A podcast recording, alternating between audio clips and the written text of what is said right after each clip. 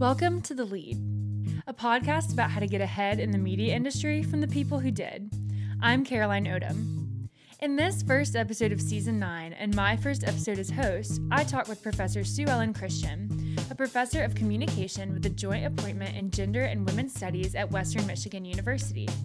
After reporting on politics and public health for the Chicago Tribune for 10 years, Professor Christian joined Western Michigan University, where she now teaches courses on journalism, multimedia, and media literacy. On this episode, Professor Christian shares ideas from her book, Everyday Media Literacy An Analog Guide for Your Digital Life. We discuss why media literacy matters as a subject of study and an applicable skill, and she offers words of encouragement for the next generation of journalists.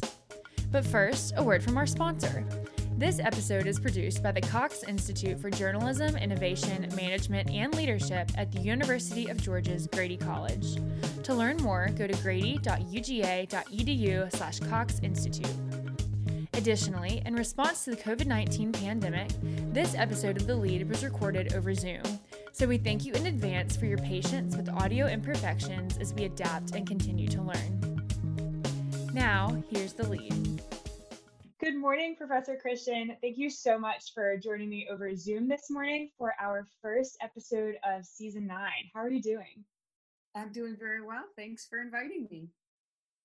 So, I just want to go ahead and jump right in because I feel like we have a lot of great conversation to cover. In your book, Everyday Media Literacy, which is a book being studied in some of Grady's journalism classes, you define media literacy as the ability to access, analyze, evaluate, create, and act using all forms of communication. So I ask, why write a book on media literacy and why choose to teach on this topic? One of them is that people in the US spend an average of 451 minutes a day uh, on digital media, 229 on television. So most households have about five digital devices, and this explosion of devices coupled with the explosion of channels and avenues for media and information means that we need help. We need help navigating and managing this new way of communicating and interacting with content. Humans are built to communicate. We're social creatures social media is this dopamine fix that is really hard to resist. And those just checks that we do to see if someone responded to our tweet or liked our post or reached out to us, that's a compulsive behavior that we need help identifying and managing. And writing this book was my way of helping in the most sincere way to equip people of all ages, not just my students at Western Michigan University, but in all stages of life with a framework for thinking about media and how to use it intentionally and to their advantage instead of being used by media. I did a lot of research and reading to prepare to write the book, and I purposely tried not to deluge the reader with all sorts of theories and scholarly jargon. I wanted it to be a highly accessible and usable book for everyone. So, how did your career as a reporter, your 10 years with the Chicago Tribune covering politics, government, and public health, how did that experience inform your work in media literacy? Reporters are built to verify and to question and to interrogate people and places and ideas. And really good journalists also interrogate their own perceptions and interpretations. And this kind of thinking and reflection goes hand in hand with media literacy. I didn't know it at the time I was a journalist, but certainly media literacy and journalism complement and strengthen and advance one another. They both share this mindset of curiosity and questioning and transparency. Who is saying this and why? Those are two questions that both disciplines ask routinely. I began teaching media literacy. I created the course at WMU and then followed a couple years later with my book, in part because I saw that what I did naturally, because of my background as a journalist, was not something that my journalism students were inclined to do. And there are lots of, or any of my students, there's lots of reasons for that, but certainly one is that I had the benefit of the skills and perspective as a journalist to question everything and everyone. And I wanted to support the people who were coming through my classroom to develop that same kind of healthy skepticism, to wonder about why a media personality or power broker might be manipulating me. What was the purpose of their messaging? Um, I feel like there are so many parallels between journalism and media literacy in the sense of questioning the originator of the message, what's being done to get the media's attention. Is this scripted for the six o'clock television news? What's being done to get the audience's attention? And then who's missing from this dialogue, from this narrative or this news story? Who's going to benefit from the news story being told? All of those are media literacy questions we ask. So, within the field of journalism, do you think the news media has a responsibility to promote media literacy or in some way educate its listeners on what media literacy is and why it matters? News outlets have really grown and stepped up to the plate on fact checking and verification. By promoting accuracy and truth, the news media are in part promoting media literacy um, every time the news media fact checks itself, it's it's displaying media literacy. The news media promotes media literacy when it corrects its own mistakes. Um, the news media promotes media literacy by having an even hand when it comes to calling out anyone from any ideology who seeks to manipulate the news consumer the news media more than ever should be seen as an ally in the fight against misinformation and not an accomplice to misinformation, which is what some politicians want.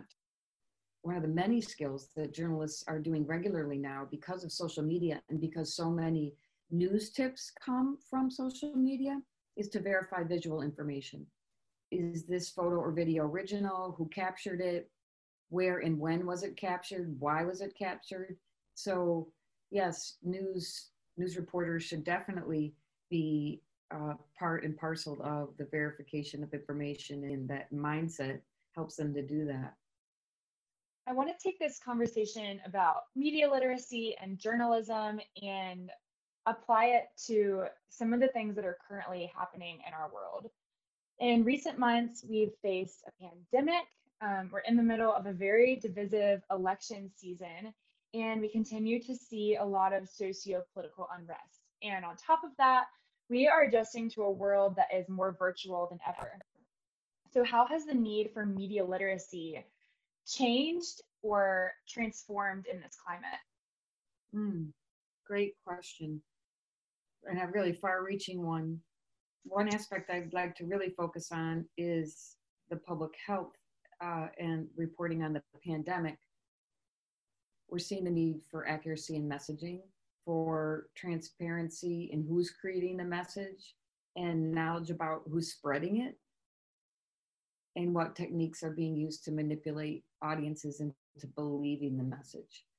I used to actually cover public health, and public health experts will tell you that a key part of the public in public health is accurate, timely, and consistent information. We haven't received that in the US people need to do their own work to be informed. Again, in steps media literacy, seeking out reputable sources, comparing and contrasting sources to look for the prevailing point of view that is verified and consistent. And I think journalists can really help lift up accurate information. That's one example through the pandemic. The divisive election, we have great fact checking sites right now that that are equal opportunity players when it comes to who they're checking. And always those journalistic hallmarks of verification. How do you know what you know? Can you prove it? Where's the evidence? When we see that in a news outlet, we know we can trust it. In media literacy asks us again and again to do the same thing, to acknowledge that media messages are constructed. They're constructed with a purpose to either gain profit or power or sometimes in our information society, it's just to create chaos, to make us question what's real, what's true, what's fact, what's not. Continuing with looking at the current climate, people are very divided right now. And in a TED talk that you delivered at TEDx Kalamazoo, you discussed using media, stories, and information to cross what you called life's fault lines. And one quote that I saved from that talk that I really, really liked was If we don't cross the fault lines, we won't know what's missing from our knowledge of the world. And a free and independent society depends on informed decisions. So, what role does media literacy play in crossing these fault lines? Thanks for that question. Um, I'd like to back up and just first give the honor to the right, late Robert C. Maynard, who was a former editor of the Oakland Tribune in California. He was the first African American proprietor of a US daily newspaper, and he conceived of the idea behind the fault lines. There was an earthquake in 1989 in California, and it inspired Maynard to think about geographical fault lines and social fault lines in much the same way that they divide us, that they wreck our social cohesion. And social fault lines that the Maynard Institute has articulated as being particularly divisive in our society are class, income, gender or sexual orientation identity, generation, geography, and race ethnicity. Certainly, there are other powerful fault lines like political ideology, perhaps education. The, the fault lines invite journalists to move beyond the conflict model and think about events beyond their newsworthiness solely because they're trending on social media. Uh, Jean Marie Brown at Texas Christian University and a former news editor articulated this idea really well how the fault lines can help us move beyond that conflict framework. So, media literacy can help journalists ask who's missing from the narrative, which is what the fault lines ask us to think about in any message. Um, how are different people experiencing this message differently from me? What values or points of view or perspectives are, are omitted and included in the message? And so often in our society, what we have are white points of view from a middle class point of view, college educated point of view. It's a very, very um, specific point of view that is then articulated as uh, mainstream, and it is not. We are missing whole swaths of a society. So, by identifying as a journalist my own cognitive biases, my own distorted ways of thinking because of who I am it can help me better control how I tell a story. It can really prompt me to think about who aren't I talking to or whose version of this am I accepting and why should I accept that version?